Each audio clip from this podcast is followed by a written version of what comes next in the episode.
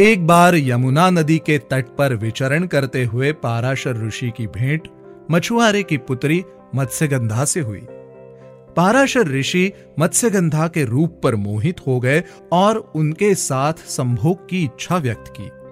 मत्स्यगंधा ने नदी के किनारे खड़े लोगों को दिखाते हुए लज्जा की बात कही तो पाराशर मुनि ने यमुना के बीच में एक द्वीप बनाकर उसे कोहरे से ढक दिया। उन्होंने मत्स्यगंधा का कौमार्य भंग न होने के साथ साथ उसके शरीर से आने वाली मछली की गंध को सुंदर कस्तूरी की गंध में बदलने की भी बात कही।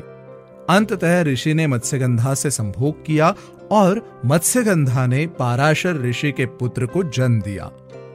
एक द्वीप में जन्म लेने और शाम वर्ण का होने के कारण उनका नाम कृष्ण द्वैपायन पड़ा।